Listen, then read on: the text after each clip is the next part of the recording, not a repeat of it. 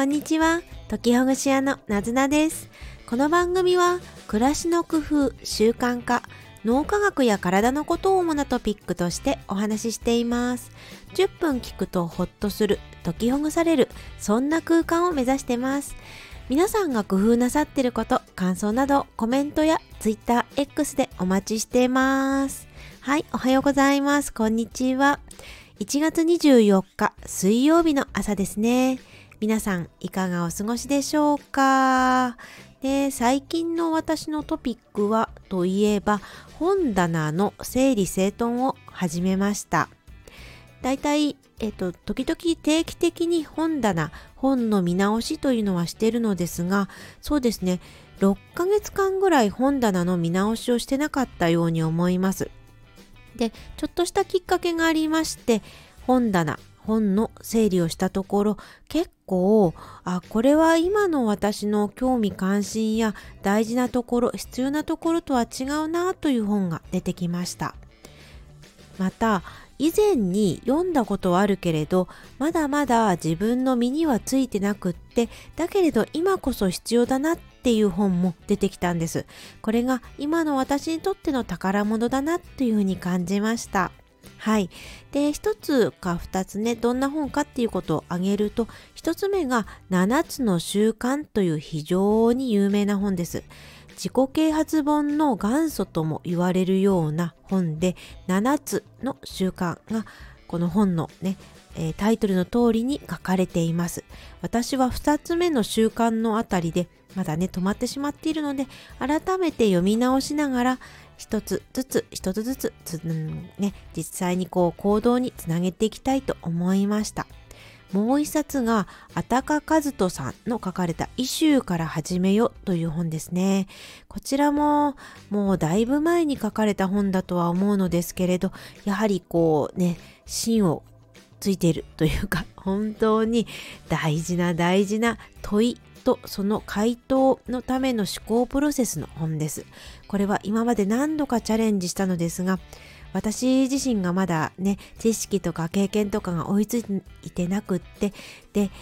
あちょっとまだどういったことなのか理解できないなということが今まで何度もありましたですが今こそもう一度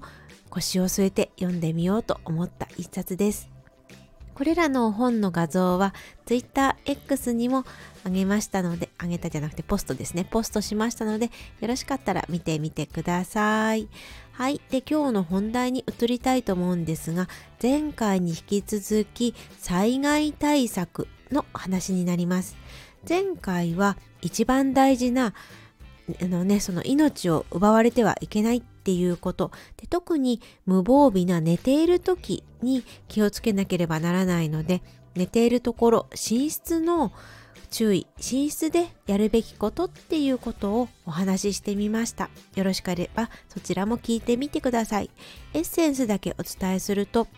寝室には特に頭のね上に何か物を置かないようにする。落下しそうなところに物を置かないようにする、え飛んでくるような重いものを上の方に置かないようにする。っていうことがポイントですね。あとはその寝室から外に避難。逃げられるようにするためにちゃんと避難経路を確保するっていうことも大事ということもお伝えしました。はい。というわけでこの辺りがエッセンスとなります。今日は持ち歩きの防災ポーチの話をしたいと思います。以前にもこの防災ポーチの話はしたことがありまして、復習というか もう一度っていうことになりますが、防災ポーチの目的はですね、これは家ではなくって外出している時に特に少し遠くに行っている時にその時に地震などの災害にあったら困るというとことをですね最低限のものでなんとか耐えしのごうというためのポーチになります。このポーチは私はえっと備え防備え防災？あれ？備え防災アドバイザーの高荷智也さんが教えてくださったあの動画を見て本当にそのまんま真似したものになります。ですのでもし動画とか詳しいもので見たいということであれば、あの、高荷さんの動画のリンクもつけておきますので、そちらを見てもらえればと思います。で、この YouTube の動画を私もそのまんま真似したんですけれど、今手元にポーチ持ってきてみました。そしてポーチの画像はこの放送のサムネイルのところにつけておきたいと思いますので、見てみてください。でこのポーチの特徴は最低限であると同時に非常に安い値段で用意ができるということになります。というのもほとんどのグッズが100円ショップで手に揃うあの手にね取れるあの揃うものばっかりなんです。一つずつあげますね。まずポーチの形っていうのはもう何使ってもらってもいいとは思うんですけど私は中身が見えやすい見えやすいように100円ショップの透明のケース100円ショップではよく筆箱ペンケースの場所にある透明のポーチに入れていますそして中身はですね実際今話しながら出してみようと思うんですけれどうんとですねえー、どれから言おうかな。えっと、まず、羊羹ですね あの、羊羹はすごく小さくて高いカロリーがあるんで、とってもいいですね。この羊羹は私は井村屋さんの栄養羹という5年間保存されるものを使ってるんですけれどこちらはコンビニエンスストアやスーパーで売ってるような羊羹でも大丈夫です。だいたい羊羹は1年間ぐらいは賞味期限があるはずなので、なので、えー、賞味期限が近づいたら食べて、そして新しい羊羹に入れ替えるっていうことをするといいと思います。羊羹が入ってると自信じゃなくっても、ちょっとすごくお腹が空いたけれど、どこにも買いに行くことができないっていう時に結構助かってますね。そうですね例えばなんか電車が止まってしまってなかなか動きもしないようなところででもすごくお腹が空いたっていうことが何時間も続いたっていうような時そんな時私も何度かあったかと思うんですけどその時に羊羹が役立ちました。はい。で次がライトですね。でこのライトは100円ショップでも今売っているようなんですが私が持っているものはこれは100円ショップではなくってちょっといいライト。ジェントスというブランドのライトで、えー、紐紐じゃないですねゴムがついていて頭のところにこうくっつけてで両手が開くっていうこともできるしまたはクリップもついていてで胸ポケットとかあ首元にクリッピングクリップで留めることができるという代物になります。ですがさっきも言った通り今100円でも100円均一でも売ってますんでそちらでライトを見ていただいても大丈夫だと思います。なんかね手両手が空くっていうところがポイントですよね。懐中電灯を持ちながらだと片手がねあのー片手使ってしまうんで両手が空いてるととってもいいかと思いました。で次に笛です。笛大事ですね。この笛もホイッスル。これも100円ショップで売ってるんですよ。なのでこれねどんなコーナーにあるかというとアウトドアグッズとかのコーナーにあることもあるんですがちょっと目立たない場所に置いてあったりするんで店員さんに聞いていただくのがいいかと思います。ホイッスルですねちょっと鳴らしてみましょうか。こんな音がします。びっくりしました。びっくりしましたかね。あのどこか瓦礫に閉じ込められてしまったとかそういう時ずっと声が出なかったりするのでこのホイッスルがあるとあなたの命を守ってくれると思います。はい。で、えー、他に次に行くと緊急会員ブランケットこれも100円で売ってるんですよ。あのアルミホイルじゃなくてアルミですねアルミでできているような大きな1枚の布になってると思うんですがこれがあるとえーと、風や水からあなたの体を守ってくれてそして温度あの体温もちゃんと保ってくれます。このねどこで災害に遭うかわからないっていうのと寒い時期かもしれないっていうことそして夜間かもしれないですよね。夜に何かの災害に遭ってしまってしかもそのどこかの建物すらも入ることができないとか建物に入ってても寒いっていうことがあります。そのあなたの体をこの緊急簡易ブランケットは守ってくれます。こちらも110円で買えるんですよね。すごいなって思いました。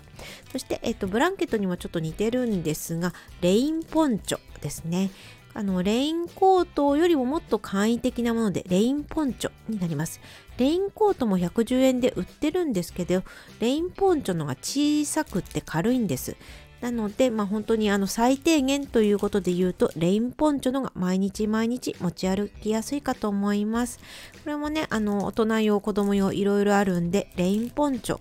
おそらくこれはどこにあるんでしょうね。これも店員さんに聞いてみてください。私なんか最初探した時にいろいろなところにグッズが散らばっていたので結構店員さんに聞きながら買ったような気がします。はい。で、えー、もう一つが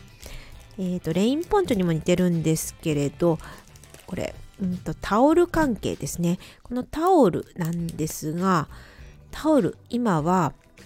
すごく小さくって固形になっているタオルがあるんです。これね、ちょっと水につけるとタオルになるっていうようなもので、コンプレストタオルって書いてありますね。これ何て言うんでしょうね。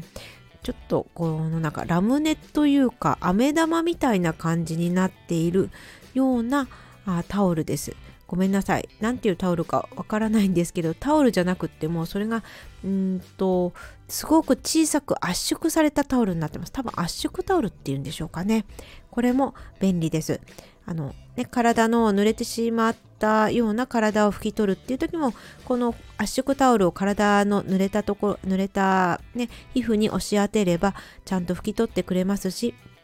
または他の様々なところにねこのタオルがあると使えると思うので圧縮タオルもいいかと思います。はい。で最後にトイレですね。これはえっとよいしょ。携帯用トイレセット。私はダイソーで確か買ったかと思うんですけれどこの携帯用トイレセットは3つ入っていてえっ、ー、と凝固剤入りの尿処理袋と持ち帰り袋、まあ、要はビニール袋ですね。あとはあの外からあの周りから見られるのを恥ずかしさを軽減させるための前掛けのシートっていうのがあります。トイレは切実ですよね。お腹が空いたのはある程度我慢できてもトイレっていうのは本当に我慢するのが難しい生理現象なのでぜひ食べ物だけじゃなくって携帯用のトイレセットもちゃんと用意してもらうといいかと思います。トイレということでね、私思い出したんですが、東日本大震災の時に、あのー、ね、えっと、被災地にいたわけではないんですけど、私、あの、ちょうどトイレに行きたくなって本当に困ったなっていうことがありました。揺れが収まってからトイレを借りたんですけれど、ね、本当にあの、もっと大変な地域にその時にいたんだったらなんかねトイレってすごく大事だなっていうことをしみじみと思いました。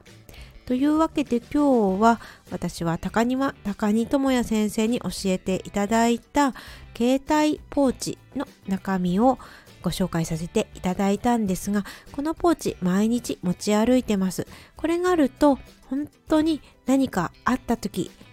恐ろしい地震があった時っていうものもこれがあれば最低限なんとか生き延びて家まで帰れるんじゃないかな。何日か過ごせるんじゃないかなっていうふうに期待しております。というわけで今日は防災ポーチのご紹介をいたしました。ぜひぜひ一つでも二つでもできれば全部100円ショップなどに行って集めてそしてご自身のポーチを持ってみてください。それでは今日も最後まで聞いていただきありがとうございました。よろしければいいねボタンお待ちしてます。それではまたね。なずなでした。